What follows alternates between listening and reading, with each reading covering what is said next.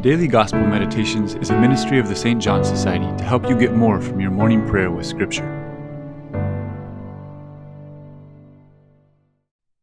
The Gospel today relates how the Pharisees came to Jesus and started arguing with him and asking for a sign. But Jesus said to them, No sign will be given to this generation. And yet, we may think Jesus performed so many miracles for them. So, how are we to understand this phrase?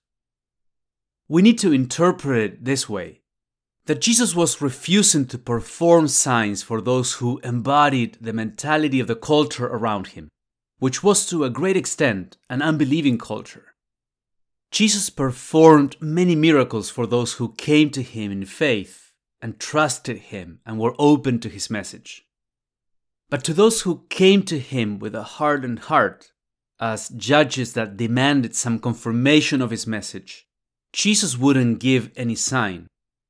For one thing, it would have been pointless. Christ had already preached with an eloquence and depth that were unparalleled. On top of that, he had performed many signs, healing a lot of people. But for many of the Pharisees, even those signs were considered insufficient.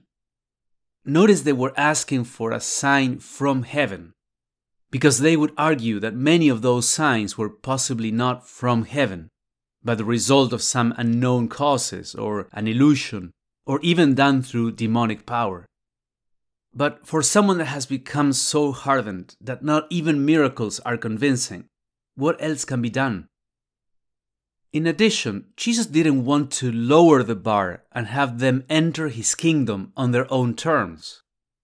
Because precisely pride is the root of all our problems. It's the root of our separation from God.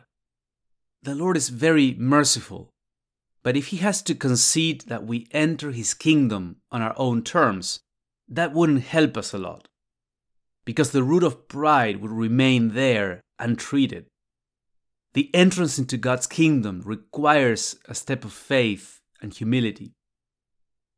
Notice finally that the Pharisees were also arguing with Jesus. And in this instance, the Lord did not provide many reasons.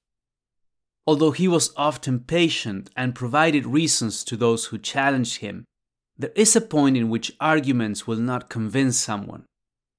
An act of faith and obedience is required, because the human heart can become hardened even against the best of arguments. So, do you find any areas of your soul that may adopt the attitude of the Pharisees? What is the step of faith and obedience that Jesus is inviting you to take?